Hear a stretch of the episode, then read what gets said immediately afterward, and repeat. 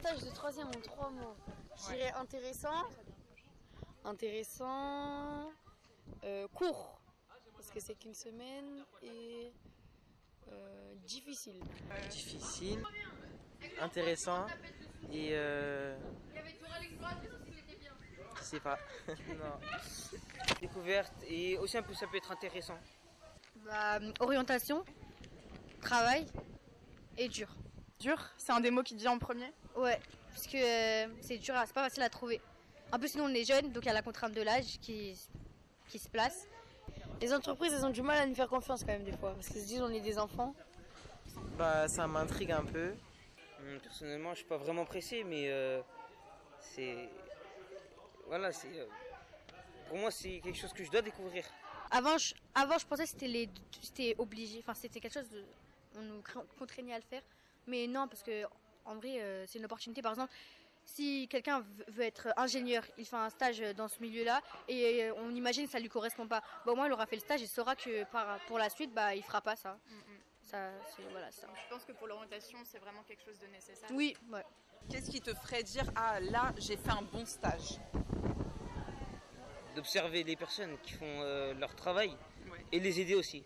bah, La participation euh, bah, des, du- des pers- la personne qui travaille et euh, la participation aussi du stagiaire. Observer, en fait, ça va nous donner une idée de plus tard ce qu'on qu'on va faire nous quand on va travailler en fait, et je trouve ça bien.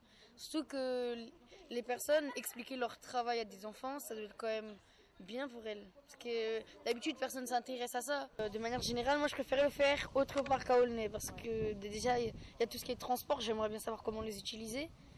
Et surtout, c'est un moment où on est autonome. C'est pour ça que pour moi, c'est important que ce soit pas toujours nos parents qui fassent. Que par exemple, que ce soit moi qui prenne les transports. Je trouve ça bien. Et surtout pour changer de cadre et de vue surtout. Euh, si on fait un stage ici, ça va pas nous dépayser. Alors que si on va dans une autre banlieue, une autre ville, ça va complètement nous dépayser.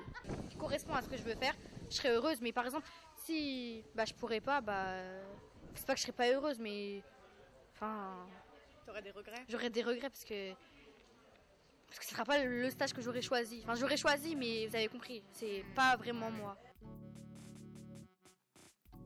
Bonjour à toutes et à tous, je m'appelle Léna, je suis volontaire civique au sein de l'association Un stage et après, et je vous souhaite la bienvenue dans ce premier épisode d'Onstage, le podcast que notre association a créé et dédié aux acteurs et aux actrices du stage d'observation, c'est-à-dire vous, les collégiens, les parents, les professeurs et les membres d'entreprises, d'associations et d'administrations qui souhaitent peut-être devenir tuteur ou tutrice de stage et accueillir un collégien pour une semaine afin de lui montrer votre travail.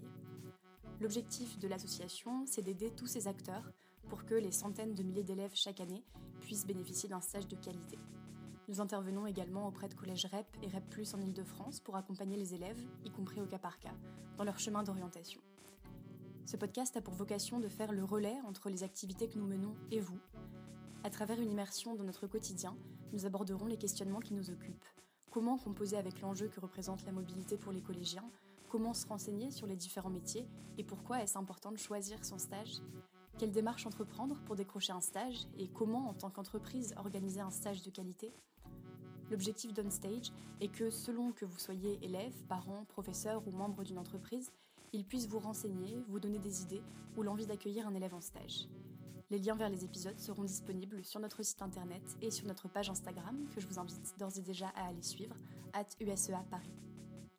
Les quatre élèves qui ont témoigné de leur propre questionnement face à la perspective du stage s'appellent Zakaria, Samy, Myriam et Farouk. Ils sont tous en classe de 3e au collège Donnet-sous-Bois, au collège Claude Debussy. Je les remercie chaleureusement pour leur participation précieuse à ce teaser et je vous dis à très bientôt.